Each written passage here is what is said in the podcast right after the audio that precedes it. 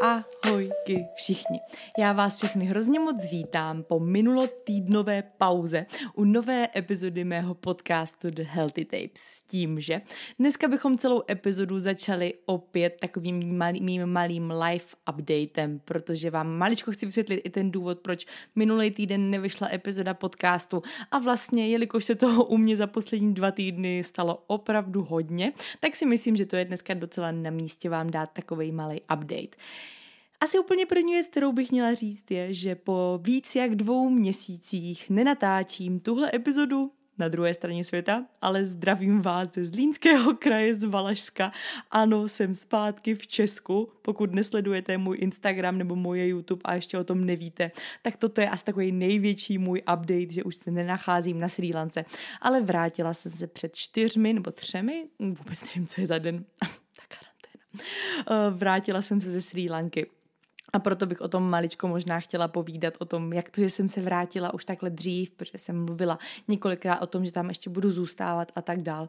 Ale jednoduše, jak už jsem vám říkala několikrát, ty věci tam se pořád měnily, neustále přicházely změny. Mě vlastně celkově, jsem to počítala, zrušili čtyři lety, který jsem měla mít ze Sri Lanky zpátky domů. Můj let, který měl být úplně původně 5. května, mi přesunuli na 21. května. Ten jsem zrušila, dostala jsem kredity od té letecké společnosti, protože žádný jiný lety už neměli. Koupila jsem si úplně novou letenku na 24. dubna, tu nám zrušili, dali nám letenku na 25. dubna a ten pro změnu taky zrušili. A vlastně minulý týden se k nám dostala informace, že úplně poslední let s Katarem, který, nebo celkově je s kýmkoliv, který ze Sri Lanky do Prahy poletí, bude 18. dubna a potom minimálně na měsíc a půl bude úplná pauza a až do 2. června nebude vůbec nic lítat. Takže jsme stáli před rozhodnutím jet buď teď, anebo jet až v červnu červnu a já tak nějak už jsem měla pocit, že i skrz tolik těch změn a zrušení a všeho, možná to byl takový jako znak z hůry, že už asi přišel čas vrátit se domů, i když nebudu lhát, maličko jsem se tomu bránila, několikrát jsem se rozhodla zůstat, i když už jsem několikrát mohla letět domů, ale přišlo mi to pořád že na té Sri Lance si budu mít hezčejc, než tady v Česku, kde se stejně nic nemůže a člověk musí být zavřený doma, tak tam jsem mohla aspoň na pláž, mohla jsem surfovat a takové věci, když tam to omezení taky bylo velký,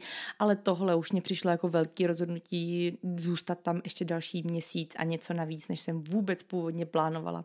Takže celkově z mých tří měsíců na Sri Lance nakonec byly asi dva měsíce a kousek, ale byly to naprosto úžasné měsíce, které teda probíhaly naprosto jinak, než jsem čekala. Vůbec nikdo nečekal, že tohle bude dít.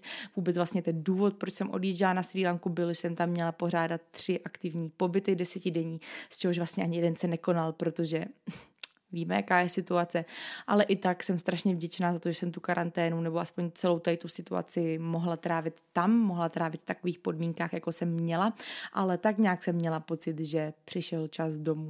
A musím vám říct, že celá ta cesta domů byla strašně zajímavá, pokud jste ještě neviděli moje nejnovější video na YouTube, které je právě takovým jako vlogem nebo takovým zaznamenáním celé té cesty domů, tak být váma to jdu určitě napravit, protože si myslím, že jen tak takový video asi už jen tak nikdo nenatočí, ani já, protože cestovat víceméně prázdnými letadly, kde v obrovském Boeingu nás jelo 36, potom být v Douha, na obrovským, v Dauha, na obrovském letišti, kde člověk prostě nepotká živáčka, zavřený obchody a jenom pár otevřených kaváren a víceméně člověk potká jenom zaměstnance, tak celkově to byl strašně zajímavý zážitek. A rozhodně nechci říkat, že to bylo nějaký špatný nebo depresivní, možná z části ano, ale bylo to hrozně zajímavé. A myslím si, že celou tu atmosféru toho určitě z toho videa pochopíte a myslím si, že by to pro vás mohlo být taková jako zajímavý zážitek i z toho videa to takhle vidět, jak to vlastně vypadá, když je letiště prázdný a jaký třeba opatření nás čekali i co se týče třeba průběhu cesty a jak to bylo třeba s rouškama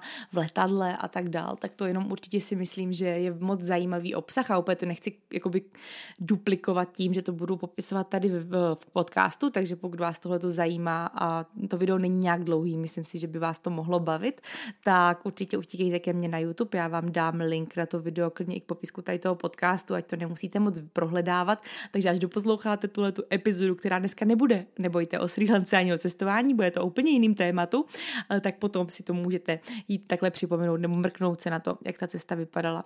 No a vlastně navážu na to, jak vypadala cesta tím, že opravdu zajímavý bylo to, co se dělo, když jsme se vrátili do Česka, protože z české legislativy teďka momentálně vyplývá, že vlastně všichni, kteří se vrátí do Česka, ať už z jakékoliv země, tak mají povinnou 100% 14 denní karanténu. A není to taková karanténa, jako třeba máte vy, že můžete jít do obchodu, že se můžete jít aspoň projít a jinak jste doma. My víceméně opravdu jsme nemohli přijít do kontaktu vůbec s nikým. Takže to vypadalo tak, že moji rodiče jeli do Prahy dvouma autama, jedno nám tam nechali, víceméně nám jako předali klíče na dálku, že položili klíče, odešli, my jsme si vzali klíče, nebo oni vlastně nechali v tom autě a nějaký věci nám dali a tak dál. A my jsme potom všichni společně jeli tím jedním autem do Brna, kde jsme naházeli do auta hromadu, hromadu, hromadu jídla, protože my nemůžeme ani do obchodu, takže nám nakoupili naše rodiny dopředu. Vlastně jeli jsme s dalšíma třema lidma ze Sri Lanky a měli jsme to domluvený úplně super, že jeden kamarád, který tady právě s náma je, má chatu na Zlínsku, na Valašsku, takže jsme se rozhodli, že to bude mnohem příjemnější, než být sami zavření někde v bytě ve městě. Takže jsme se rozhodli, že karanténu strávíme takhle společně na chatě, kde máme aspoň dovoleno jít na zahradu, protože to je povoleno v té 100% povinné karanténě. Je povoleno jít na zahradu nebo jít na nějaký vlastní pozemek, pokud člověk samozřejmě nepřijde do kontaktu s kýmkoliv jiným, což tady je v pohodě. Máme tady takovou prázdnou ohradu pro ovečky, kam se chodím procházet. No a jen my jsme v Brně jenom naskládali jídlo na 14 dní dopředu, což bylo logisticky docela náročný, protože věřte mi, že 14 dní jídlo pro čtyři lidi, ještě k tomu z toho dva kluci, nebo celkově já toho taky docela sním jako za kluka, takže toho jídla určitě nebylo málo. Obrovský balík z aktinu, ten samozřejmě nesměl chybět. A hromada věcí, které jsme museli naskládat s tím, že jsme ještě nemohli s nikým přijít do kontaktu, což bylo docela funny. A potom jsme okamžitě asi hnedka jeli dál, my jsme vlastně ani na benzínce nemohli zastavit, takže i ta logistika toho mít natankovaný auto, abychom se dopravili z Prahy až do Zlínského kraje, taky to nebylo úplně simple a bylo to takový, jako, že všechno bylo potřeba hodně dopředu naplánovat, ale v pohodě jsme dorazili Vlastně ta cesta byla hodně náročná, ale zvládli jsme to, přijeli jsme sem a teďka už tady trávíme třetí nebo čtvrtý den naší karantény s tím, že jsme samozřejmě v kontaktu s hygienou, která o nás ví, jsme v kontaktu s našimi praktickými lékaři, ale zatím nikdo z nás nemá žádný příznaky, vypadá to všechno v pohodě, jsme to zvládli dobře, protože jsem slyšela, že ty příznaky se projevují i docela rychle, ale i tak budeme tady 14 dní zavření ve 100% karanténě. Jsme tady na chatě, kde v okolí opravdu několika set metrů není vůbec žádný živáček, jsme uprostřed lesa, takže si myslím, že naše karanténa je opravdu 100%, ale musím říct, že zatím si ty dny tady v té 100% karanténě užívám mnohem víc, než jsem čekala. Já jsem si myslela, jaký to bude strašný šok, že samozřejmě z těch 30-35 stupňů palem a pláže pojedu prostě někam do lesa, kde budu muset nosit mikinu a prostě nebudu třeba s tolika lidma a bude to takový, jako že nikam nebude moc a budu se cítit hrozně omezená, ale zároveň zatím je to strašně jako příjemný. Já nevím, jestli to zažívá někdo i z vás, ale já mám takový pocit, že se poprvé za dlouhou dobu můžu hrozně moc soustředit na věci, úplně jako naplno, protože toho není moc těch činností, které tady můžu dělat. Takže každé té činnosti můžu dát vlastně hrozně moc a je to strašně, strašně příjemný pocit, že na té Sri to taky tak bylo, ale pořád tam bylo víc jakoby takových nějakých věcí, které vás odlákávaly, ať už od nějaké práce nebo soustředění se na něco, protože přece jenom těch možností tam pořád bylo víc. Mohla jsem jít aspoň na pláž, mohla jsem jít do vody a jakoby i na to trénování jsem tam měla větší možnosti než tady a tak dál. Plus často tam člověk s někým zakecal a tak. Ale tady prostě, jak jsme tady jenom tak čtyři, tak přes den pracujeme, já si ráno dám jogu, pak si společně uvaříme třeba nějaký oběd, večeři, dáme si nějakou dobrou snídaní, já už tady mám konečně ty svoje jídla, takže si tady dávám tempeh, na který jsem se úplně nejvíc těšila a vařím si svoje kašičky a palačinky a tak dál. A potom přes den se chodím většinou procházet tady po naší příjezdové cestě a do hrady tam a zpátky, protože všichni víme, že ty kroky jsou důležitý a já bez nich prostě nebo bez procházky úplně nejsem sama sebou sebou, necítím se dobře psychicky ani fyzicky, takže chodím se procházet, i když na těch 200 metrech je to těžký nachodit, ale já si vždycky u toho nahrávám nějaký hlasovky a poslouchám třeba nějak s někým telefonu, poslouchám hlasovky od kamarádů, kamarádek a vlastně strašně si to užívám. Mám tady úplně takový klid v duši a upřímně si myslím, že si mi z té karantény vůbec nebude chtít výjíždět, že tady fakt jako zatím máme všechno, zatím žádná ponorka, s těma lidma už trávím xx měsíců, takže si nemyslím, že by ponorka úplně měla přijít, ale fakt jako zatím, zatím je to tady podle mě úplně, úplně geniální. No uvidíme, co budu říkat třeba za 10 dní, ale zatím si karanténu fakt užívám, udělala jsem si to hezký podle sebe, připadám si strašně moc produktivní, píšu si ty to-do listy, ten, ten toho hrozně moc stihnu, protože není moc kam jít a není moc čím jiným se zabavit, ale vůbec mi to nevadí a strašně si to užívám. Takže to je jen taková jako první věc, kterou jsem určitě chtěla zmínit. A další ještě takový poznatek, který jsem měla po tom, co jsme se vrátili sem do Česka, tak je určitě to, že jsem byla hrozně překvapená z toho, že mně přijde, já jsem jako takhle, když jsem vnímala karanténu a situaci v Česku z dálky, z druhé strany světa a z médií, případně ze sociálních sítí a tak dál, tak jsem měla pocit, že tady prostě apokalypsa, že jako na ulici člověk nikoho nepotká a že nikdo nic nemůže, nikdo nikam nechodí a je to tady prostě úplně takový to ponurý a tak dál. Takový jsem z toho já měla pocit i z toho třeba, co jsem viděla právě třeba na sociálních sítích a tak dál. I když máma mi několikrát říkala, hele, ty tady to vůbec není tak hrozný, tak jsem si říkala, ona mě jenom uklidňuje, abych už se konečně vrátila domů. Ale přišlo mi prostě to tady fakt nikde nic. No a když jsme se vrátili, Přiletěli, přiletěli jsme, sedli jsme do auta a jeli jsme, tak jsme se stavovali v Praze ještě na jednom parkovišti u McDonaldu, jenom předat nějaký věci, které ještě potřeboval kamarád sem sebou na chatu, který prostě nám někdo položil k autu, utekl a my si je mohli vzít dovnitř, protože jsme si připadali jak nejvíc infikovaní lidi, ale asi je to dobře. Tak my jsme jenom na tom parkovišti u McDonaldu nemohli zaparkovat, kolik tam bylo lidí a kolik tam bylo aut a kolik bylo cyklistů a kolik bylo lidí na procházkách a s psama. Tam normálně to žilo podle mě mnohem víc, než by to tam žilo normálně. Já jsem z toho byla úplně pav a svítilo sluníčko a lidi všichni sportovali a já úplně, že co, tohle to má být karanténní stav v České republice.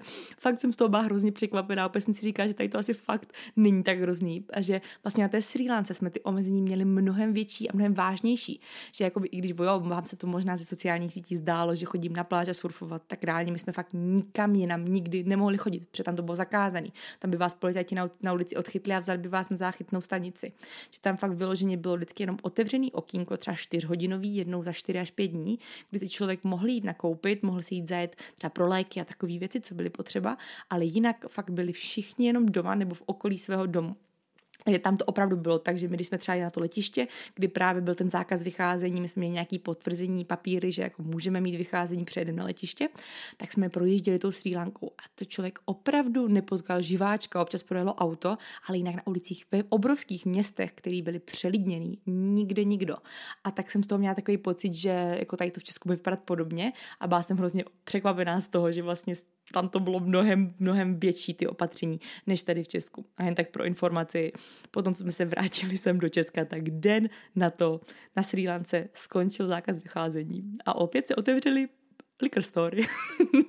tak to je jen taková zajímavost. Jsme si říkali, že cože, teďka jsme se vrátili a oni to hnedka otevřou, no tak to je jen takový, že už jako celkově mně přijde, že ty opatření postupně opadávají, ale to to je taková zajímavost. A já si myslím, že bychom se mohli pomaličku vrhnout na dnešní téma, téma dnešní epizody, který je, která je speciálem o výživě. Já jsem měla hroznou chuť natočit něco o jídle, něco o poruchách příjmu potravy a tak dále, něco takového právě tady tímto směrem. Mi přijde, že jsem dlouho nic tímto směrem netočila a přece jenom mám za sebou nějaký kurzy výživového poradce a je to téma, o který se zajímám prostě už několik let a tak nějak jsem měla pocit, že bych o tom to přesně chtěla mluvit. A napadlo mě, že bych z toho udělala speciál v tom, že ty témata, o kterých dneska budeme mluvit, budou od vás. Budou to věci, které vás zajímají, ve kterých třeba nemáte jasno, se kterými byste chtěli poradit a tak dál. No a těch dotazů mi přišlo, nebo témat mi přišlo fakt strašně moc. Jako myslím si, že třeba 200 cca mi určitě přišlo a z toho já jsem vybrala nějakých 40 cca nebo 30, 32 nejzajímavějších témat. S tím, že v dnešní epizodě se podíváme na 17 z nich. A pokud by vás tahle epizoda bavila, přišlo by vám to přínosný a zajímavý, tak budu hrozně ráda, když mi dáte vědět a já bych potom natočila nějaký další volný pokračování, kde bychom by, jako by potom mluvili o těch dalších 17 tématech cca. Jo, že jsem si říkala, že bych to rozdělala na poloviny, pokud vy budete mít zájem. A neříkám, že dneska jsou zajímavější témata než minule. Já jsem to právě rozdělila na dvě poloviny, které jsou podle mě velice podobně zajímavý, obsahují hodně právě i co týče třeba tréninku, poruch příjmu potravy, sestavení jídelníčku, počítání maker a tak dál a tak dál. A rozdělila jsem to na půlky a dneska natočím první a pokud vy byste měli zájem a nějak by vám to pomohlo a přišlo by vám to zajímavý, tak mi dejte vědět a příští týden bychom se podívali na druhý speciál, který by byl takovým volným pokračováním tohoto speciálu, kde bychom se podívali na další zajímavý témata. Takže to jsem vám jenom chtěla dát jako takový intro a myslím si, že bychom se hnedka mohli posunout nebo přesunout na první téma. A to je, jak přijít na intuitivní stravu. To byl dotaz, který na mě padl. A já jsem to pochopila tak, že asi přecházím, člověk chce přejít na intuitivní stravu z nějakého počítání kalorií, protože normálně od narození, kdy prostě se Protože normálně od narození, kdy vylezeme z mamčinného bříška a pijeme mlíko a pak začínáme jíst, já nevím, brambory a co, tak to bych nazvala nějakým jako intuitivním jezením, že když jsme děti a případně ještě nevíme o toho o výživě moc, tak to je pro mě nějaký intuitivní jezení. To, že si prostě dáme to, co pod nás, před, nás, před nás někdo postaví, nebo si něco vezmeme z lednice, ale úplně o tom nepřemýšlíme, jako hm, kolik to má asi gramů bílkovin a kolik, kolik to má, já nevím, sacharidu a tak dále, ale prostě to sníme, protože je to pro nás jídlo a nějak nás to nabije. To je pro mě intuitivní stravování. Podle mě, pokud někdo počítá kalorie a už právě se vyzná tady v tom, kolik co má asi kalorií, kolik co má bílkovin, kolik co má sacharidů, tak podle mě ale je to můj názor a tak to vnímám já u sebe, že podle mě ty věci už nejde nevidět. Že já už jsem jako párkrát za život si prošla tím, že jsem si počítala, pak jsem třeba nějakou dobu jedla intuitivně, ale i tak, když jsem jedla intuitivně, tak jsem pořád o tom jídle přemýšlela jako ve stylu, hm, a z čeho tam dám bílkoviny, a z čeho tam dám sacharidy, a z čeho tam dám, dám tuky, aby to jídlo bylo komplexní. Takže pokud jednou počítám, tak podle mě už to není jako intuitivní jezení, to, co dělám, ale je to nepočítání, ale zařazování tady těch věcí, které jsme se tím počítáním naučili. Ale neříkám, že to není dobrá cesta. Já si myslím, že pokud už mám nějaký přehled o tom, jaký porce bych měl jíst a právě třeba kolik bílkovin bych za den měl jíst a z čeho je dostanu a tak dál, tak podle mě cesta toho jíst, to je tak nějak jako, pojďme říct, intuitivně v závorkách, je podle mě úplně naprosto skvělá, protože nemyslím si, že na světě pobíhá kdokoliv, možná jo, kdo by měl za cíl ještě v 90 nebo 80 letech si počítat kalorie a všechno si vážit. Nebo takhle, aspoň můj cíl to není. Já třeba teďka momentálně to dělám, všichni to podle mě víte, že já si kalorie píšu a vážím, ale primárně je to z toho důvodu, že mám nějaký cíle právě i třeba v rámci zdraví a tak dál, který momentálně si chci udržet a je to pro mě ten nejjednodušší nástroj, jak si být jistá, že třeba jim dost, abych si udržela svoji menstruaci, abych si udržela svoje hormonální zdraví, ale zároveň mám prostě nějakou kontrolu nad tady tímhletím vším. Jo, takže mám proto nějaký důvody, ale rozhodně to pro mě není nějaký životní cíl, že bych si chtěla do konce, životě počítat, do, do konce života počítat kalorie. To určitě ne. A jak teda se dostat z toho počítání na nějakou intuitivní stravu? Mojí radou by bylo udělat to postupně. Jednoduše postupně třeba začít nějaké složky stravy přestávat vážit a takhle jít.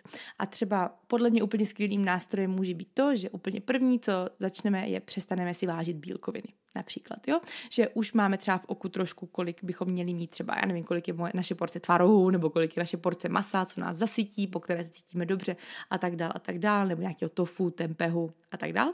A jednoduše to přestaneme už vážit. A nějakou dobu, třeba týden, dva, si budeme vážit jenom, budeme si vážit jenom tuky, budeme si vážit sacharidy, ale už si bílkoviny budeme odhadovat, budeme si dávat nějakou odhadovanou porci. A potom takhle postupně vyřadíme sacharidy, úplně stejně. Už si budeme víceméně vážit jenom, jenom tuky, tuky a všechno ostatní budeme jíst intuitivně nebo odle, podle nějakého oka. Takže si prostě dáme kousek rýže nebo, já nevím, hromádku brambor, dáme si plátek masa, nebo cokoliv, co je pro vás bílkovinovou e, částí stravy a k tomu si zvážíme třeba počet oleje nebo něčeho takového, k tomu přihodíme nějakou zeleninu. Zelenina je samozřejmě věc, kterou byste měli přestat vážit jako první, protože tam ta kalorická odchylka rozhodně nebude velká.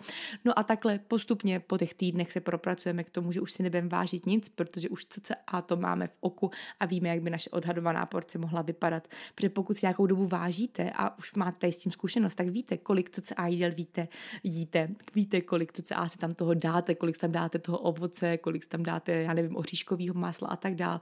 A věřte mi, že to jen tak nezapomenete. Takže když to takhle jako jenom přečleníte do toho, že už to nebudete zapisovat a začnete víc třeba poslouchat svoje tělo a nevyhýbat se nějakým pocitům hladu, chutím a tak dále. Jo? Když prostě večer sednete a řeknete si, ty jo, já mám hlad, tak si prostě ještě něco malého dáte, co by vás mohlo zasytit. Můžete si třeba zamyslet, jak ten den vypadal, kolik jste čeho měli a třeba a i podle mě to poznáte už po tom pocitu nebo podle nějakého jako mindful, mindful jídelníček, nebo jak to říct, že hm, OK, tak dneska jsem asi neměla moc tuku, tak si teďka na večeři nebo na takovou druhou večeři dám tvaroh s oříškama. Nebo hm, dneska jsem neměla moc třeba sacharidů, tak si dám teďka ještě banán a tak dál. Ale prostě takhle bych postupně odbíral to, co si ještě vážím, nebo co už si spíš nevážím, až bych postupně přišla do toho, že už jím intuitivně a snažím se poslouchat svoje tělo. Tak jsem to dělala já, jednu dobu hrozně moc mi to vyhovovalo, jenom potom jsem začala zase jíst hrozně málo a zase u mě přišly nějaký problémy nebo hrozně málo. Prostě podídala jsem se, protože jsem si to nezapisovala, myslela jsem si, že jsem toho snědla hodně, přitom jsem toho rozhodně hodně nesnědla.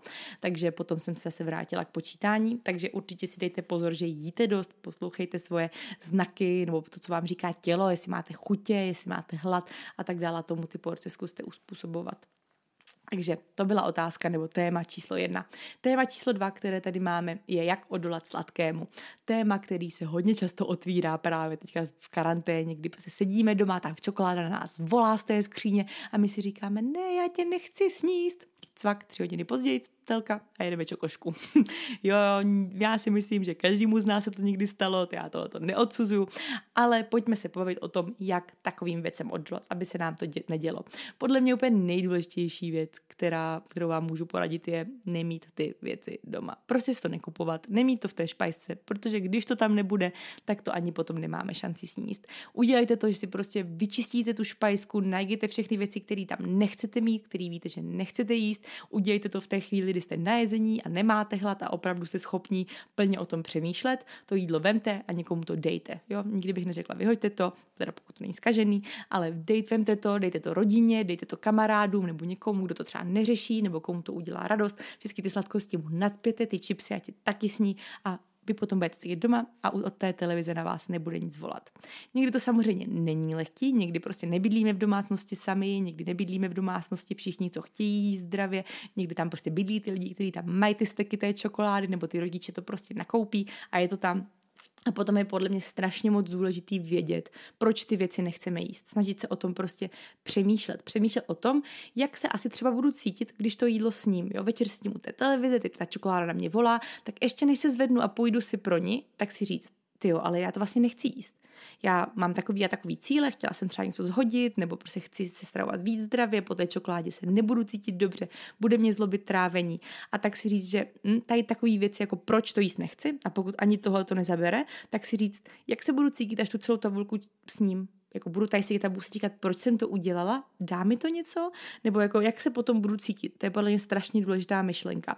A pokud ani to nezabere, tak zkuste udělat to, že si dáte jenom kousek. Prostě běžte, OK, nemůžete tomu odolat, běžte, dejte si dva čtverecky čokolády a běžte dělat nějakou činnost. Jo? Ne, nechoďte si sednout zpátky k té televizi, kdy zase prostě budete jenom přemýšlet o tom, že byste si dali další štráfek, ale tak já nevím, běžte se projít, nebo běžte, já nevím, něco vyrábět, něco malovat, nebo udělat nějakou práci, číst si, ale nějak jinak se zabavit. Protože pokud vy tu chuť ochutíte, nebo ochutnáte tu přijdete tomu tu chuť a pak si sednete k té televizi, kde zase vám ta hlava bude šrotovat a bude jako ready na to dát si něco dalšího, protože vás to neuspokojilo, tak si to z největší pravděpodobností opět dáte. Takže běžte dělat nějakou činnost a nebo zkuste najít zdravější alternativu té věci, na kterou máte chuť.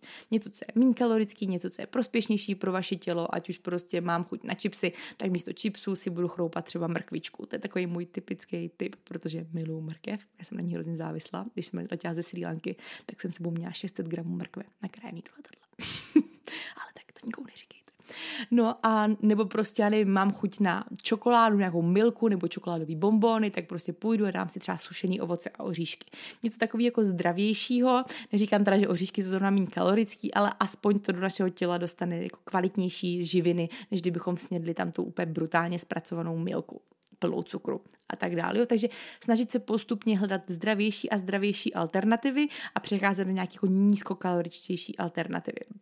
Takže to může být skvělý tip, jak odolat sladkému.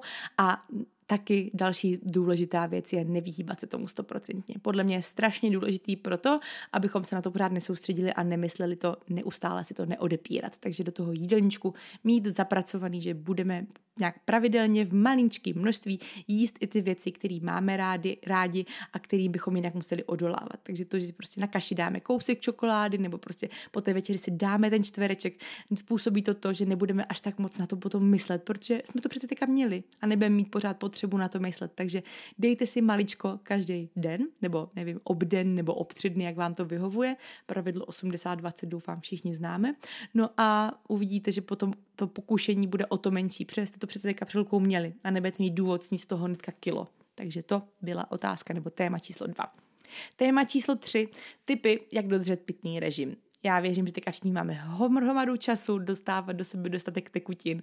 Budeme, doufám, primárně mluvit o nějakém pitném režimu z vody. Jo? Pevně věřím, že Nikdo z vás nebere pitný režim jako doplňování tekutin Coca-Colama a Spritama a já nevím, slazenýma věcma, nebo kávou dokonce a tak dál, ale my se budeme bavit o tom, jak do sebe dostat dostatek tekutin, vody, případně nějakých neochucených nápojů. Pro mě úplně totálním prvním typem je to mít tu vodu neustále po ruce. Ať už pracuju, učím se, cvičím, cokoliv dělám, tak chci mít na očích tu, já nevím, láhev s vodou nebo nějakou sklenici s vodou a tak dále. Protože já když to tam nemám, tak mě pevně věřte, že já jsem zrovna ten člověk, který se klidně celý den nenapije a vůbec nemá pocit žízně. Já to jako úplně neznám, že bych mývala žízeň kromě tréninku, jinak přes den jako nemám žízeň a jsem ten člověk, který se musí nutit jako pít jako velice vědomně. Takže mít vodu po ruce je pro mě strašně moc důležitý. Dalším typem můžou být nějaké jako jemně ochucené vody, ale nějak přírodně.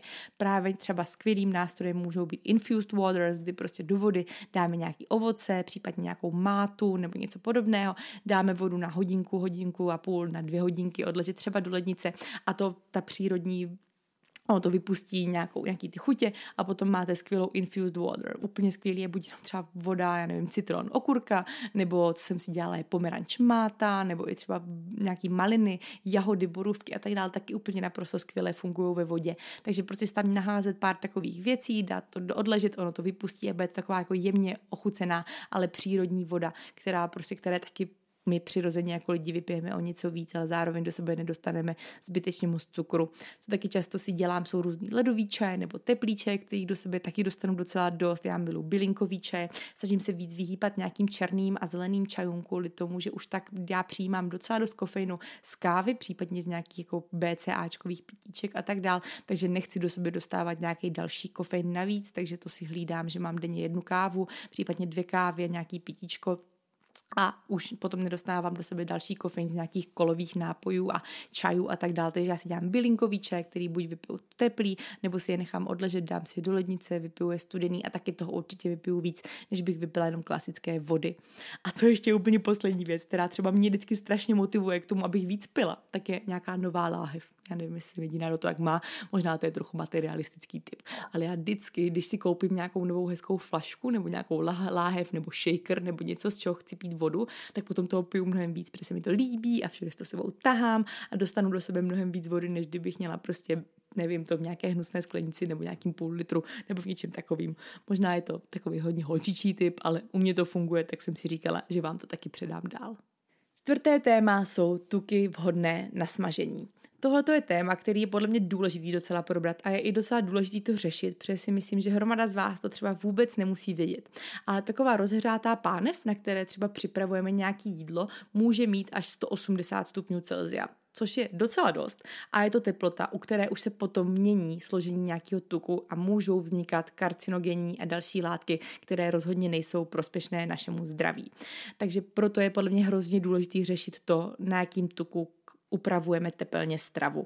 Já to třeba řeším už nějakou dobu, jsou nějaký tuky, které používám jenom do studené kuchyně, to často u mě jsou různé panenské olivové oleje, panenské kokosové oleje, dýňové, lněné a tak dál oleje, který spíš si dám na salát nebo to třeba nastříkám na nějaký pyré a tak dál, ale už na tom nic tepelně neupravuju.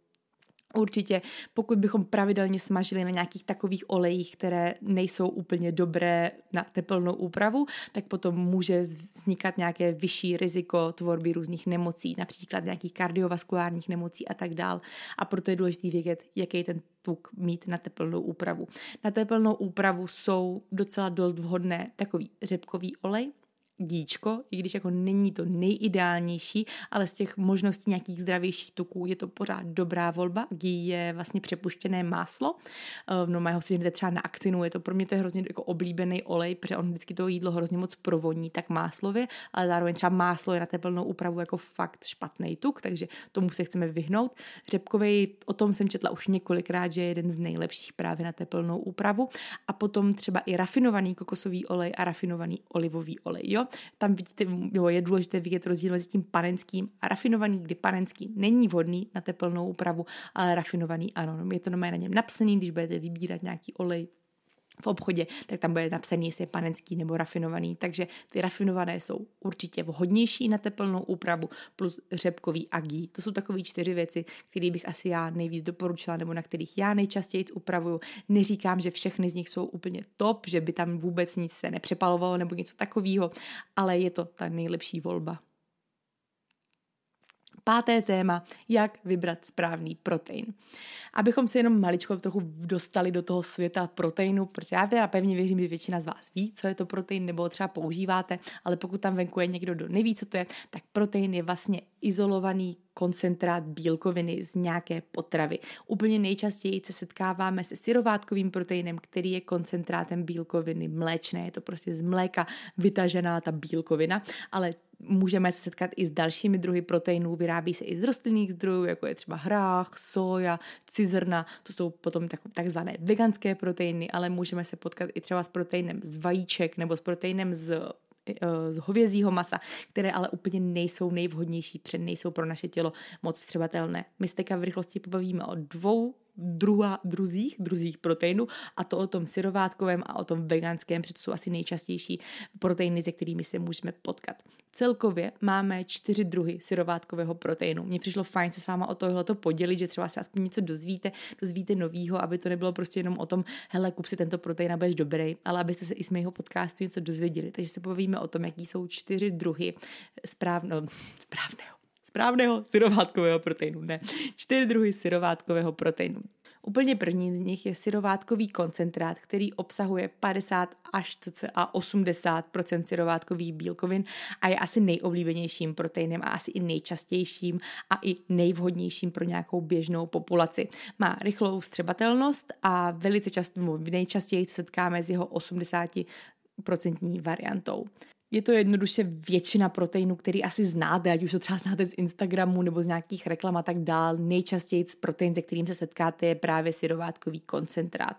Potom jeho maličko vyšší úrovní je syrovátkový izolát, který obsahuje něco mezi 90 a 95% bílkovin a jelikož je tam tolik bílkovin, už potom obsahuje úplně maličko jenom mléčného tuku a cukru neboli laktózy. Takže je velice vhodný, ať už třeba pro někoho, kdo se chce úplně vyhýbat sacharidům, protože ono ho, on ho moc neobsahuje, anebo lidem, kteří jsou intolerantní na laktózu, protože té laktózy tam opravdu tak strašně moc, teda tak strašně málo, že už by to s nima nemělo víceméně nic udělat. Třetí formou je syrovátkový hydrolyzát, který je potom další formou zpracování ať už toho koncentrátu nebo izolátu a už a já to nechci popisovat moc komplikovaně, ale jednoduše má rychlou, velice rychlé, rychlou vstřebatelnost. Takže velice rychle a líp se nám tráví a je velice vhodný právě třeba po tréninku, ale toto už je podle mě věc, kterou by měli řešit lidi, kteří dělají profesionální kulturistiku, bodybuilding a tak dál. Úplně to podle mě není věc, kterou byste měli řešit vy jako nějací aktivní lidé nebo sportovci nebo někdo, kdo si jde začít pro radost nebo i nějaké jako nižší závodní úrovni v jiném třeba sportu. Ale po hydrolyzátu nebo takzvaném hydru často právě sahají lidi, kteří chtějí hnedka do těch svalů po tom tréninku co nejrychleji ty bílkoviny dostat, protože je to pro ně důležitý pro jejich stavbu svalu a, a tak dál a tak dál. Takže to je třetí druh. A úplně čtvrtý druh, který bych chtěla zmínit, je micelární kaseň, který je taky získáván z mléka a dokonce se ho v tom mléce nachází ještě víc než té bílkoviny syrovátkové. A obsahuje cca 70 až 80% kvalitních bílkovin, ale na rozdíl od těch tří, který jsme tady dneska už si popsali, tak je velice pomalu stravitelný. Takže posty bílkoviny, když ho sníme nebo ho do sebe nějak dostaneme, vypijeme, tak se uvolňují hodně postupně.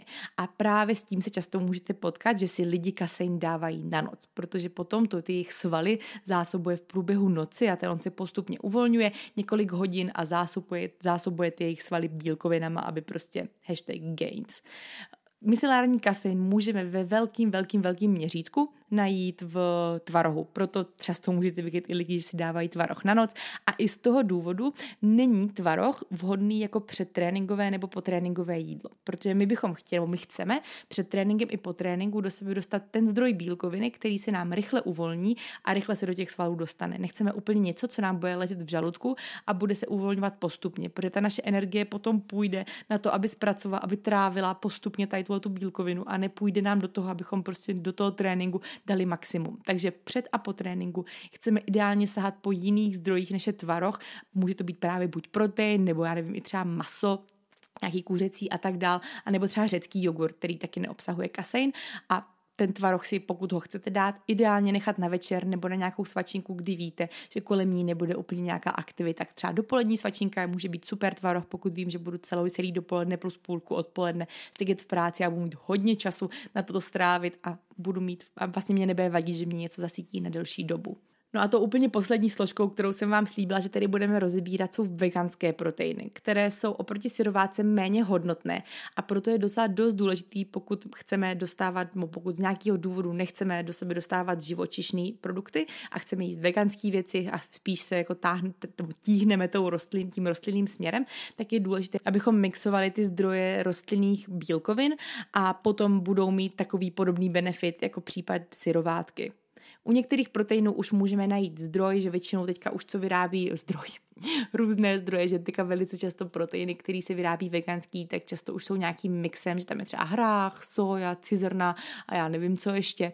Takže to je podle mě úplně super volba, pokud právě chceme sáhnout po veganském proteinu a pokud bychom chtěli jenom nějaký jednosložkový, tak třeba jich doma mít víc a nějak to mixovat, abychom z toho vytěžili maximum. Takže to bylo pět takových jako velice detailních druhů proteinu a já vám teďka zkusím maličko eh, zjednodušit.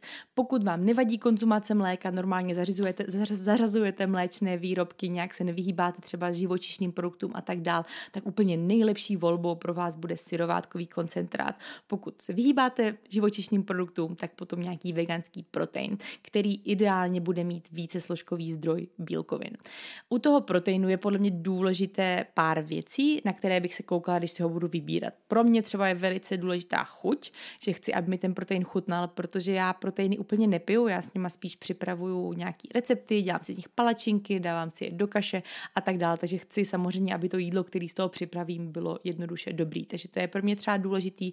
Potom se samozřejmě koukám i na složení. Hodně často, když si koupíte protein, tak se vám může stát, že tam máte úplnou bibli složení, že to je strašně dlouhý a že vlastně vůbec nevíte, co je co, že tam je to hrozně moc éček a sladidel a zahušťovadel a tak dále. Takže to je pro mě taky velká důležitost koukat se na to, aby to složení ideálně bylo co nejkratší. Koukám se samozřejmě na zdroj bílkovin a koukám se na to, jak moc je tam třeba sladidel, zahušťovadel a tak dále a snažím se najít to, kde je toho nejmíň. To stejný sladidla, snažím se hledat věci, kde je spíš stévě než ostatní, samozřejmě pár proteinů, který mám, obsahují sukralózu, ale většinou se snažím sahat po těch s tou stéví, nebo potom, kde třeba těch sladidel není úplně moc, protože když je v něčem nějakým proteinu až moc sladidel, tak mě to docela tahá za pusu, takže to taky úplně nevylepší asi chuť nějakého jídla.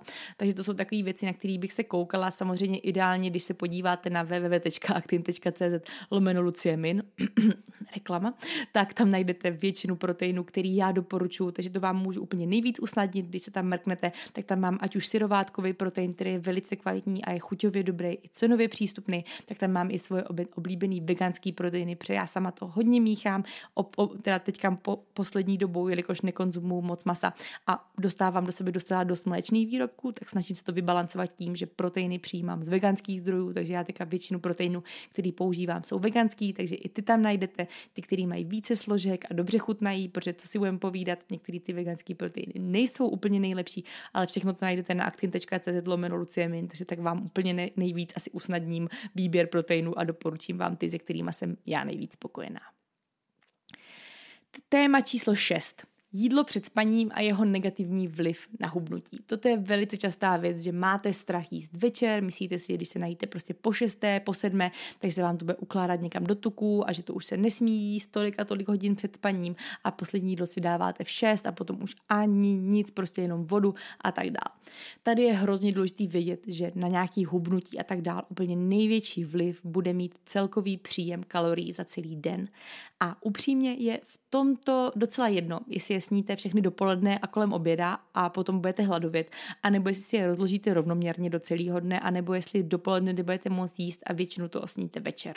Na hubnutí by toto nemělo mít velký vliv, protože nejdůležitější bude to, kolik těch kalorií sníte celkově a kolik jich celkově vydáte. Jo?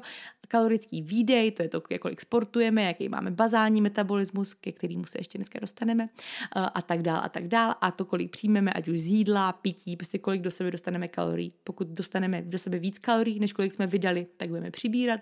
Pokud do sebe dostaneme víc kalorií, než jsme přijali, tak budeme hubnout. A pokud to bude stejný, tak nebudeme dělat nic, budeme udržovat váhu, případně třeba přibírat svaly a tak dál, ale budeme víceméně držet jednu váhu. To je hrozně důležité vědět a toto má vliv i na jídlo před spaním.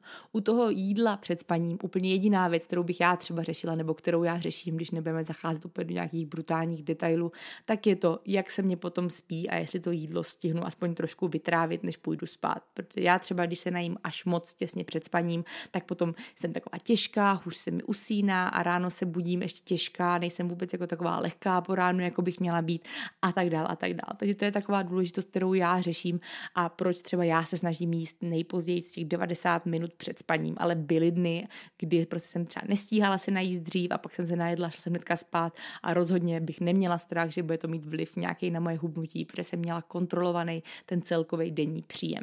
Takže jídlo před spaním úplně v pohodě, nejdůležitější bude, jak se u toho budete cítit, jestli třeba nebudete až moc těžcí, jak se vám bude spát, aby vaše tělo místo toho, aby neregenerovalo v noci, tak místo toho jenom celou noc netrávilo, abyste do sebe večer nenaspali prostě 2000 kalorií a šli si hnedka lehnout. A zda máte pod kontrolou ten celkový energetický příjem, protože pokud ten energetický příjem máte v pohodě a to jídlo budete jíst až k večeru nebo večer a budete vědět, že to je pořád nižší příjem než výdej, tak rozhodně se nemůže stát, že začnete úplně zázračně přibírat, jenom protože to jídlo jíte večer a ne ráno. A ne moje oblíbená věta, sacharidy neví, kolik je hodin a celkově jídlo neví, kolik je hodin, to jídlo je prostě do nás dostáno a tam dělá nějaký takový jako procesy, který potom ovlivňují to, jestli budeme hubnout nebo budeme přibírat. Téma číslo sedm, jak se zbavit food focus, neboli takového soustředění se na jídlo to food focus je něco, o čem jsem hodně mluvila v jednom z mých posledních videí na YouTube a to bylo, byly tipy na to, jak se přestat přejídat, protože food focus často může ovlivňovat to, že se na to jídlo soustředíme až tak moc, že jenom neustále snekujeme a neustále jíme a prostě všecko u nás se točí jenom kolem jídla. Ráno vstaneme, jediný o čem přemýšlíme je, co si dáme na snídaní. Jakmile dojíme snídaní, už přemýšlíme, co si dáme na oběd nebo na svačinu a tak dále. A pořád všecko točíme jenom kolem jídla. A to je jako velká věc, kterou bych i hodně spojila s poruchama příjmu potravy, protože já jsem sama na Food Focus hodně trpěla, když jsem právě trpěla bulimí a záchvatovitým přejídáním, kdy jednoduše všecko bylo u mě kolem jídla a prostě jakmile jsem neměla jídlo v pohodě, tak jsem ani já nebyla v pohodě a jakmile jsem neměla něco připravený nebo jasný nebo já nevím zvážený a tak dál, tak jsem byla úplně z toho celá rozhozená. Takže já bych to třeba sama hodně spojila s tím a myslím si, že pokud se někdo ptá na food focus a soustřední se na jídlo, tak je to buď člověk, který má historii s poruchou příjmu potravy, anebo už je až moc dlouho v deficitu, jednoduše dlouho má nějakou restrikci. Proto pro mě úplně top tip na to, jak se zbavit food focus, bude určitě to nebýt v deficitu a neomezovat se nějakým stylem jako obrovským. Jo, nebýt prostě v nějaké brutální dietě, snažit se si nastavit kalorie tak, už teďka víme, co to je příjem a výdej, tak aby to bylo minimálně vyrovnaný, abychom měli udržování, abychom tam neměli ten deficit, protože mi věřte, že food focus není úplně něco, co si můžete vycutat z prstu a food focus není něco, co je ovlivněný tím, že máte slavou vůli.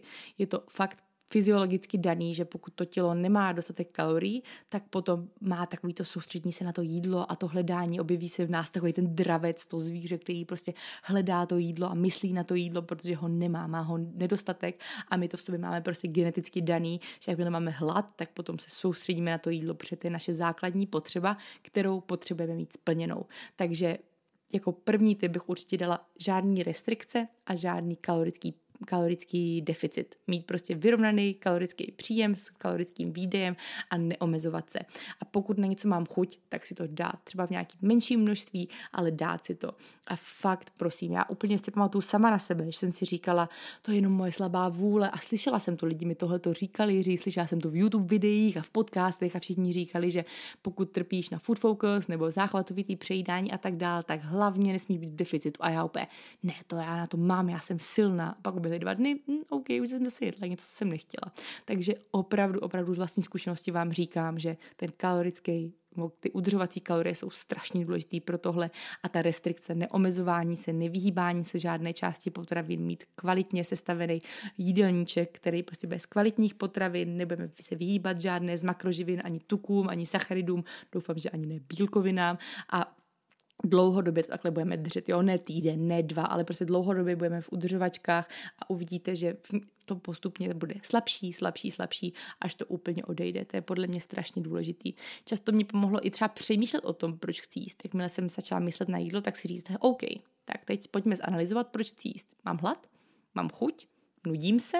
a tak dál. A hodně mi pomohlo i vědomé a pomalé jezení, to, že si k tomu prostě sednu, to jídlo si vychutnám, nedělám u toho tisíc dalších věcí, jím pomalu, několikrát to pokoušu a jsem si jako vědomá toho, že to jídlo se dostávám, že to do sebe nenaházím, zatím se dívám na seriál a pak si řeknu, aha, já už jsem to snědla, hm, super, tak to si dám dál. Jo? To jsou takové moje asi top typy na to, jak se zbavit food focus. Otázka číslo 8 nebo téma číslo 8. Co to jsou klidové kalorie? Klidové kalorie uh, bych asi popsala jako náš, bych popsala jako náš bazální metabolismus. Bazální metabolismus je, jsou jakoby kalorie nebo nějaká energie, kterou my spálíme v našem klidovém režimu. Proto klidové kalorie. Tento celý bazální metabolismus záleží na hromadě věcí, to, jaký číslo to bude. Záleží to na našem pohlaví, zda jsme muž žena, záleží to na našem věku, na naší výšce, na naší váze, na tom, kolik máme svalů a tak dál a tak dál.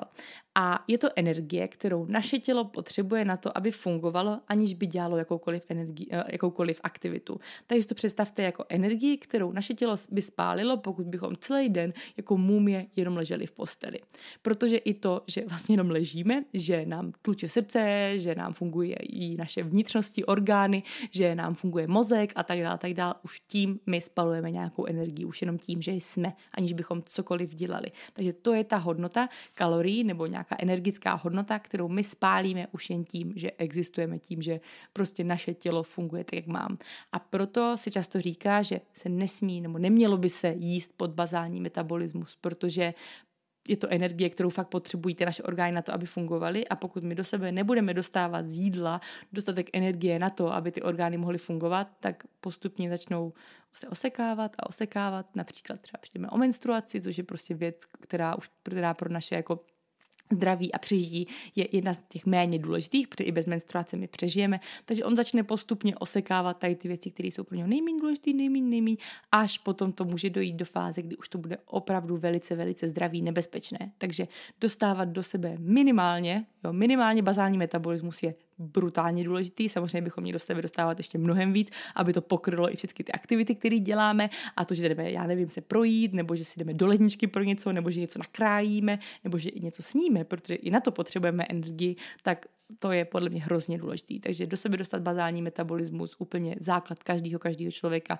abychom byli zdraví, abychom fungovali, aby to neohrožovalo naše zdraví. Takže devítka. Co se děje, když jím až moc vlákniny a naopak, jak ji doplňovat? Uh, pokud jíme až moc vlákniny, věřte mi, že to poznáte, když ten příjem vlákniny je větší než nějaký jako optimum, tak často to může vést k nadýmání, k bolestem břicha, může to vést k průjmu, k zácpě, může to také samozřejmě na základě tady toho všeho být i nějaký dočasný přírůstek na váze, protože víc zadržujeme vodu, trávení nám nefunguje optimálně a tak dál.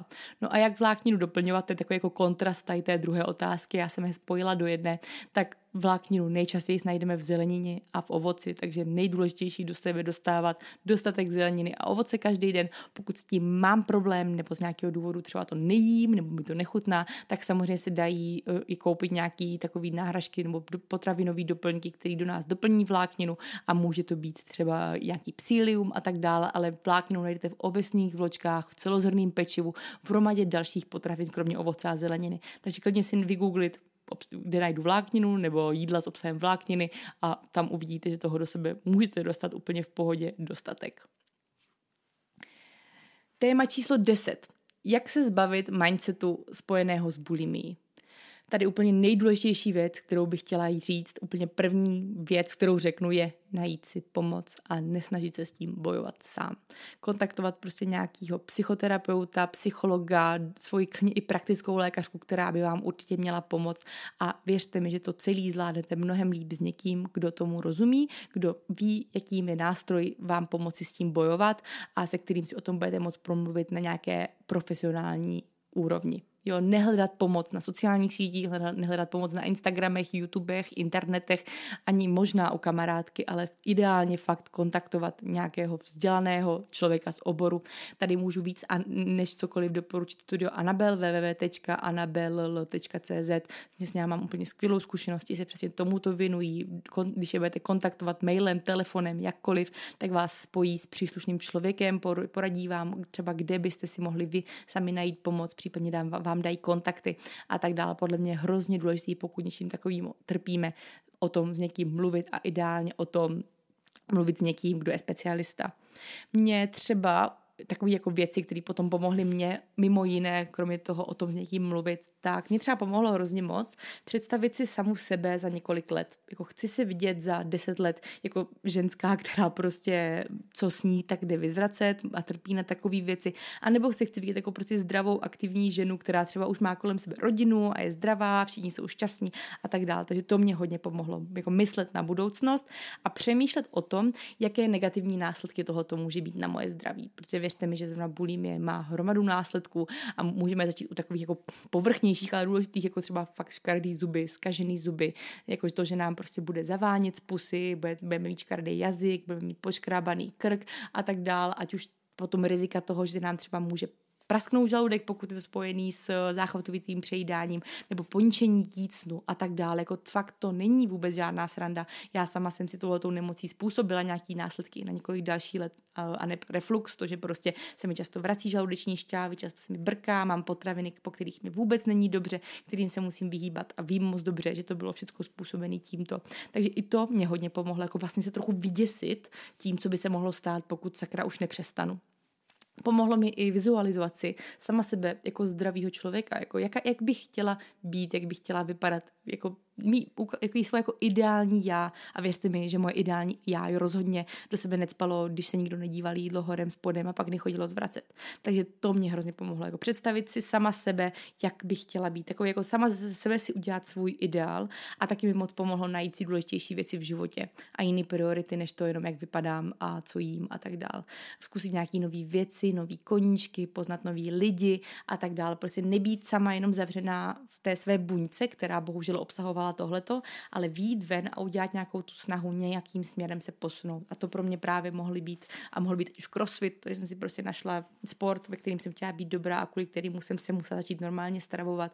To, že jsem potkala nový lidi, kteří třeba řešili jiné věci a tak dál, ale proaktivně jsem šla něco změnit a to mi hrozně moc pomohlo. A to je podle mě, jsou takový jako typy, který bych vám asi chtěla v rámci tohoto dát, ale primárně typ jedna bude najít si pomoc. Fakt, že jo, věřte mi.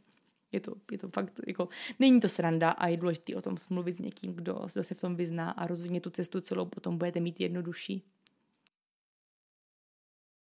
Čítat si kalorie, Pokud se bavíme o nějakým zdravým životním stylu, tak určitě odpovím, že není. Není důležité počítat, počítat kalorie, pokud jste prostě zdraví a jenom chcete jíst zdravě a chcete se naučit prostě vybírat potraviny, tak určitě není důležitý počítat kalorie. Pokud už je vaším cílem třeba hubnutí nebo něco takového, tak já neříkám, že to je nutný, ale myslím si, že to je fajn nástroj, jak se naučit kontrolovat svoje porce a jak právě se trochu víc dostat do toho světa. Hm, OK, tolik bílkovin, tolik sacharidů, tolik tuku, jak se naučit tohoto ovládat a potom postupně zase vypustit počítání, ale už vědět, že hm, tohoto je asi celá moje porce a tolik jídel bych asi za, za den měla jíst, abych třeba byla trochu v deficitu nebo abych udržovala, případně abych nabírala. Podle mě to je super nástroj, jak se tohoto naučit, ale nemyslím si, že to je nutný a nemyslím si, že by bez toho neexistoval život. To jako rozhodně. Podle mě to je fajn do začátku, abych se trochu naučil se v tom orientovat ve všem, potom to vypustit a už budu vědět, že OK, z brambor dostanu sacharidy, OK, tady dostanu trochu tuku, vím, že tuk má trochu víc kalorií než ostatní živiny a tak dál a tak dál. Takže podle mě to je dobrý začátek, pokud chci hubnout, pokud se chci jenom naučit zdravě, tak rozhodně podle mě Prostě stačí si zjistit o něco o potravinách, zjistit si něco o zdrojích různých makroživin a pak se snažit to hezky poskládat a zkoušet nové recepty a tak dál a prostě budete se už cítit sami o sebe líp, přejít do sebe dostáváte kvalitnější věci, ale není to podle mě úplně totálně nejdůležitější věc na celém světě. Počítat kalorie. Určitě ne, určitě ne. Doufám, že mě nikdo s tím nemá spojenou. Téma číslo 12. Jaké alternativní diety si kdy zkoušela a jak jíš teď? Ty jo, jako já si myslím, že jsem o, o tom, jak jsem kdy v životě jedla, už mluvila fakt dost. Mě už je docela blbý to pořád opakovat. Ale asi tak to vezmu jenom ve zkratce. Já mám za sebou fakt nejrůznější detoxy, šťávový detoxy, jídelníčky, různý, já nevím, první, poslední, to, že jsem nejedla mlíko, že jsem jedla jenom mlíko, že jsem vyřazovala, já nevím, luštěniny, pak jsem jedla bez sacharidů, pak jsem jedla bez tuku. Zkoušela jsem to hodně, ale asi nejdelší část svého života v rámci nějakého životního nebo stravovacího směru jsem se stravovala paleo, kdy snad rok a půl až dva roky jsem jedla víceméně jenom paleo, vůbec nic jiného bych si nedala. Byla to až taková jako trochu obsese kolem toho, ale tak to jsem vyzkoušela. Paleo to je vlastně strava, kdy víceméně jíte jenom maso, vajíčka, nějaký zdravý tuky, jako ořechy, kokosový olej a tak dál, ovoce, zeleninu, ale ovoce jenom maličko a ty jo, jsem nic zapomněla, ale skoro bych mohla skončit. Jako víceméně fakt ovoce, zelenina, vajíčka, maso, tuky a to je tak jako nějak všechno, z čeho si skládáte svoje jídlo. Takže tak jsem jedla fakt hodně dlouho, takový jako docela, docela jako blízký, to bylo asi low carbu. A teďka momentálně, jak už jsem říkala, tak si počítám kalorie, ale není žádná skupina potravin, kterou bych vyřazovala. Asi teďka jako nejvíc, co, co ne vyřazuju, ale co úplně nevyhledávám, tak je maso. Úplně jako vůbec teďka momentálně i na Sri Lanka celkově jsem neměla důvod to vůbec konzumovat. Tam to bylo i hodně jako těžce do, dostupný, takže celkově maso je něco, co jim hodně omezeně, čas od času si maso dám, neříkám, že jsem vegan nebo vegetarián nebo něco takového, ale maso v mým jídelníčku moc často nenajdete a, a počítám si kalorie, ale jím zdravě, čas od času si dám to, na co mám chuť, ať už kousek čokolády, nebo hranolky, nebo burger, nebo pizzu.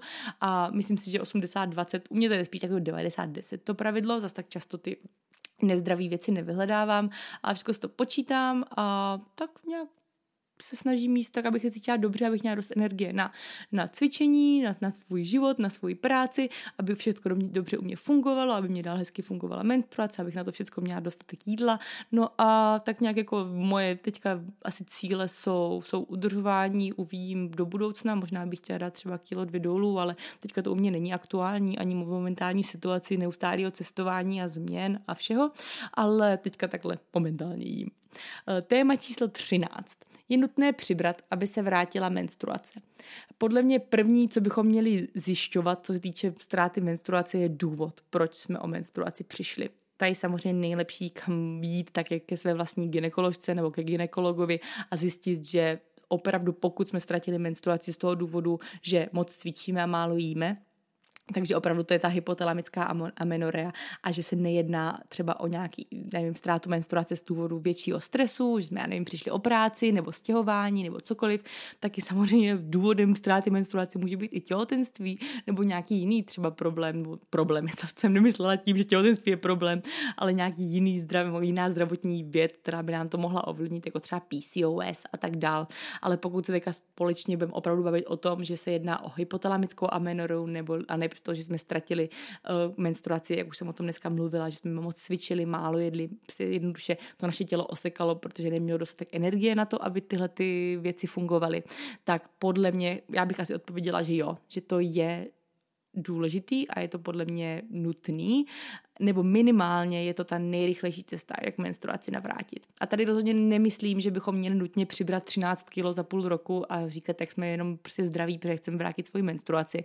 Ale mluvím o tom, že prostě bychom měli určitě mít větší příjem než výdej a ideálně i třeba o 300, 400, 500 kalorií, aby opravdu to tělo co nejrychleji od tu menstruaci mohlo navrátit, protože jinak zbytečně tady tu celou cestu prodlužujeme, pokud si myslíme, že když budeme v deficitu nebo v udržovačkách, takže se na menstruace vrátí, většinou akorát strašně dlouho potom čekáme a o to víc se ochuzujeme vlastně o to období, kdy jsme prostě stoprocentní zdraví ženy, kterým všechno správně funguje. Takže tady bych odpověděla ano, minimálně určitě nastavit příjem vyšší než výdej, ideálně aspoň o 300, 400, 500 kalorií.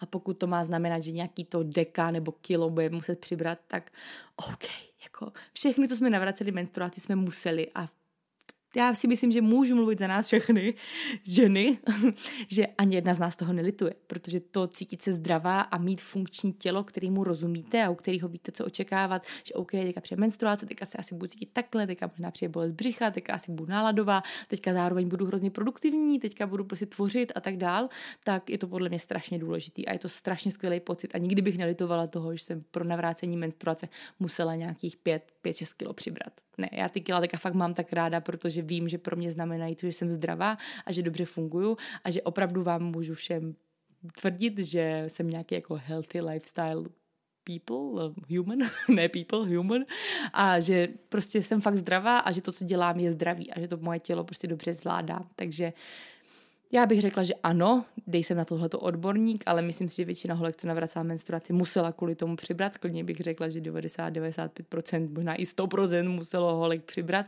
a myslím si, že to nikdo nelituje. Takže go for it. Neříkám, že to musí být nárazově, hnedka hrozně moc kilo, postupně, postupně, postupně dělat kroky pro to, aby to tělo bylo na cestě k navrácení menstruace. Téma číslo 14. Názor na odtučněné produkty. Uh, já jsem dokonce viděla někde dva, dvě věci, mm, dva přístupy, jak se na tohle dívat. Někdo tvrdí, že odtučněné produkty jsou víc zpracované než uh, produkty třeba tučné, které prostě vyloženě výjdou z té krávy, nějak se zpracují a máme z toho třeba, já nevím, tučný tvaroh. Ale někde jsem dokonce i slyšela, že mléčné výrobky se vyrábí tak, že ono se to nejdřív všechno odtuční a potom podle těch úrovní jako tučné, odtučněné, polotučné se to dotučňuje na to požadované procento. A docela mi to jako dává smysl, protože si myslím, že každá kráva taky třeba bude mít jinak tučný mlíko, takže potom by nám nemohli říct, hele, tohle to má 5% tuku a tohle to má 6, takže to všechno odtuční a potom to dál přidávají. Takže já rozhodně nejsem odpůrce odtučněných produktů. Jediný, co je hrozně důležité se koukat, že velice často různý jako light jogurty a takové věci obsahují místo toho, aby měli ten tuk, tak obsahují přidaný cukr a různý jako ochucovadla a sladidla a tak dále a tak dále. Takže to je jediná věc, na kterou bych se dívala a dala bych si na to pozor, že často ty tučnější produkty mají čistší složení, kvůli tomu, že jsou dobrý už sami o sobě a ty výrobci nemají důvod do toho spát další kraviny.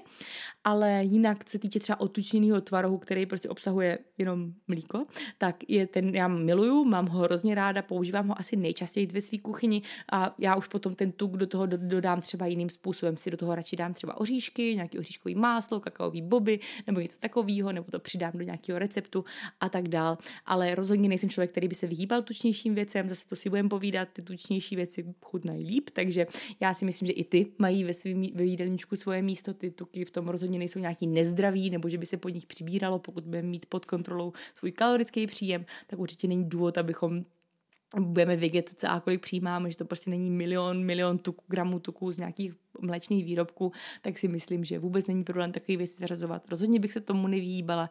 I živočišní tuky jsou pro naše tělo podstatu jako důležitý a dobrý, takže nevidím důvod se tomu vyhýbat, ale mít ten jídelníček stavený tak, aby vám to vyhovovalo a koukat se na to složení a být, být jako na pozoru v tom, že často se do odtučněných věcí potom přidávají nějaké další věci, které třeba úplně nejsou the best pro nějaký healthy lifestyle. Takže, takže tak. Téma číslo 15. Strava a akné. Tady jsem určitě chtěla zmínit, že ano, může kvalita naší stravy ovlivnit to, jak bude vypadat naše pleť a podle mě, pokud, teda já bych trpěla, jsem naštěstí na, na akné netrpěla, ale pokud bych na něho někdy v životě trpěla, tak je to pro mě asi jedna z prvních věcí, kterou bych začala řešit. Asi bych to řešila ještě dřív, než nějaký produkty drahý a drahý kosmetický čistítka a nevím co.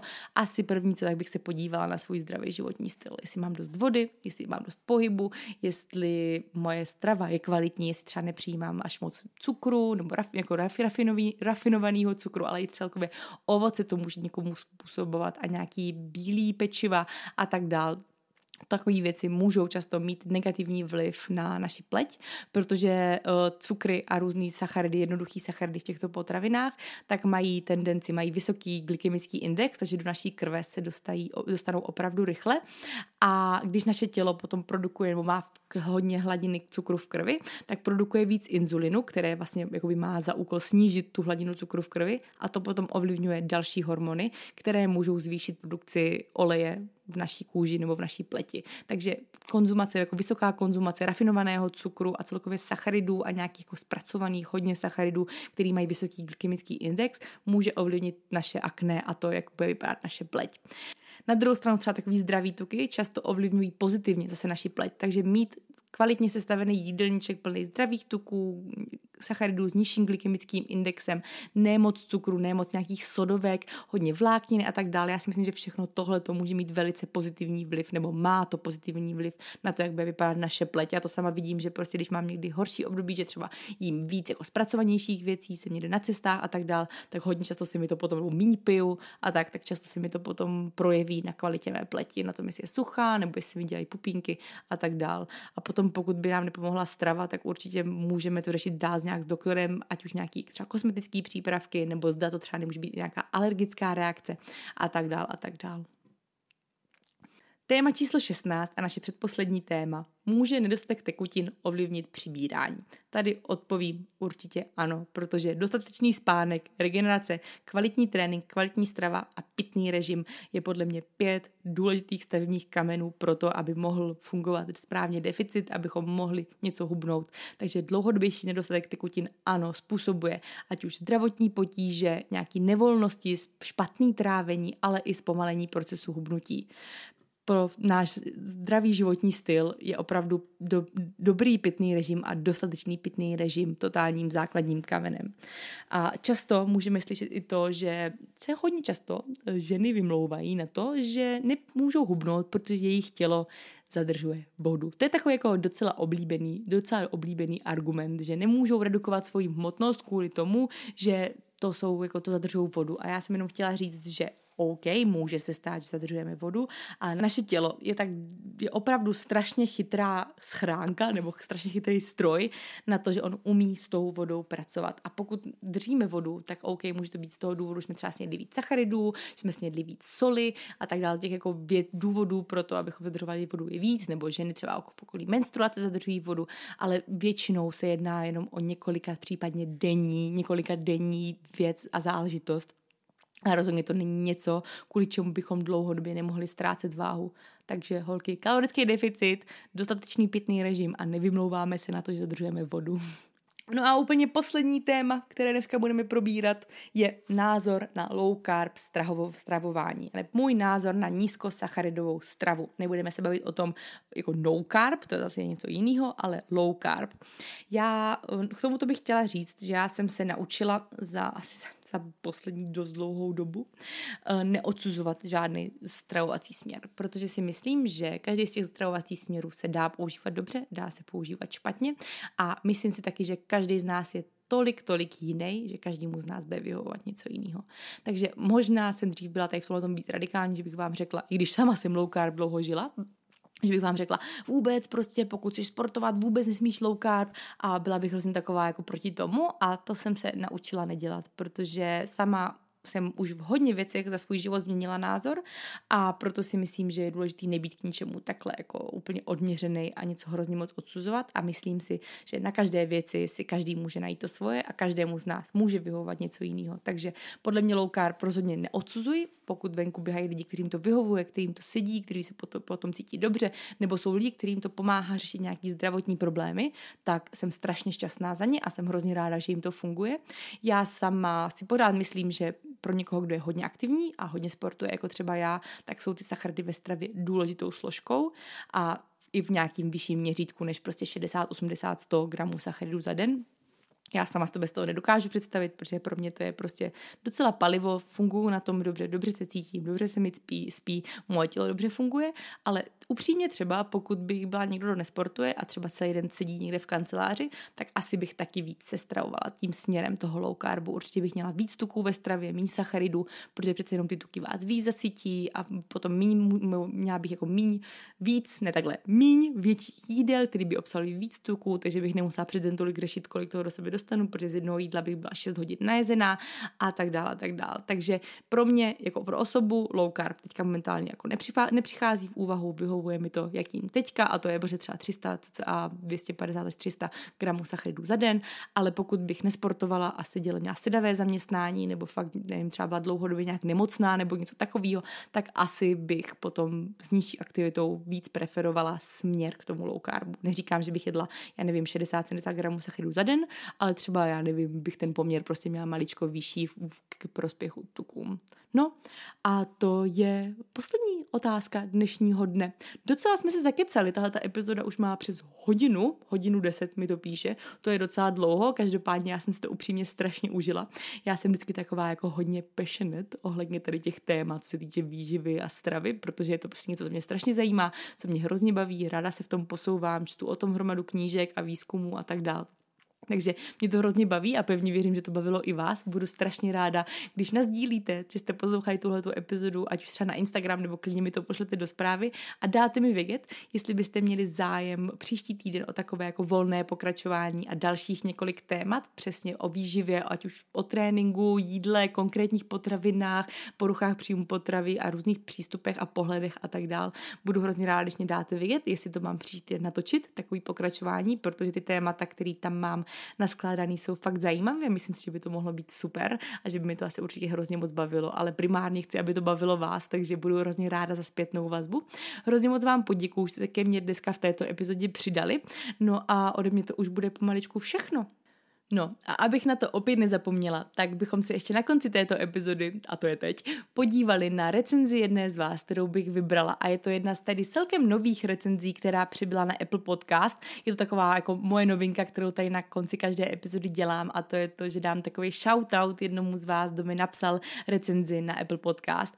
A dneska bychom se podívali na recenzi od Katy.dostálková, která napsala Naprosto úžasný podcast. Rozebírá se hlavně healthy lifestyle a cvičení, ale je tu i hodně jiných věcí, jako třeba problémy s tímto spojené a tak dál.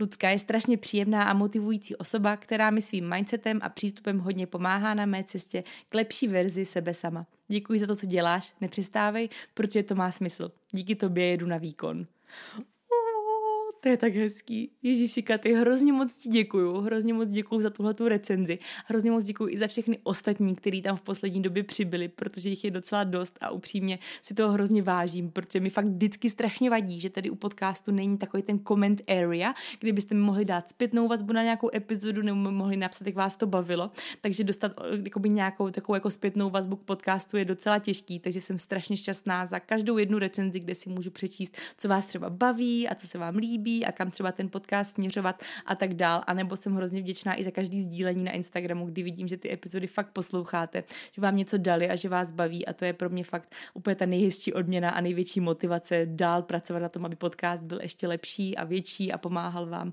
a bavil vás. Takže tolik dneska ode mě, už s váma opravdu loučím, jdu si dál užívat svoji karošku, neboli karanténu. No a vy se mějte hrozně krásně a budu se na vás moc, moc, moc těšit hnedka v další epizodě příští týden. Tak se mějte. Ahoj! thank you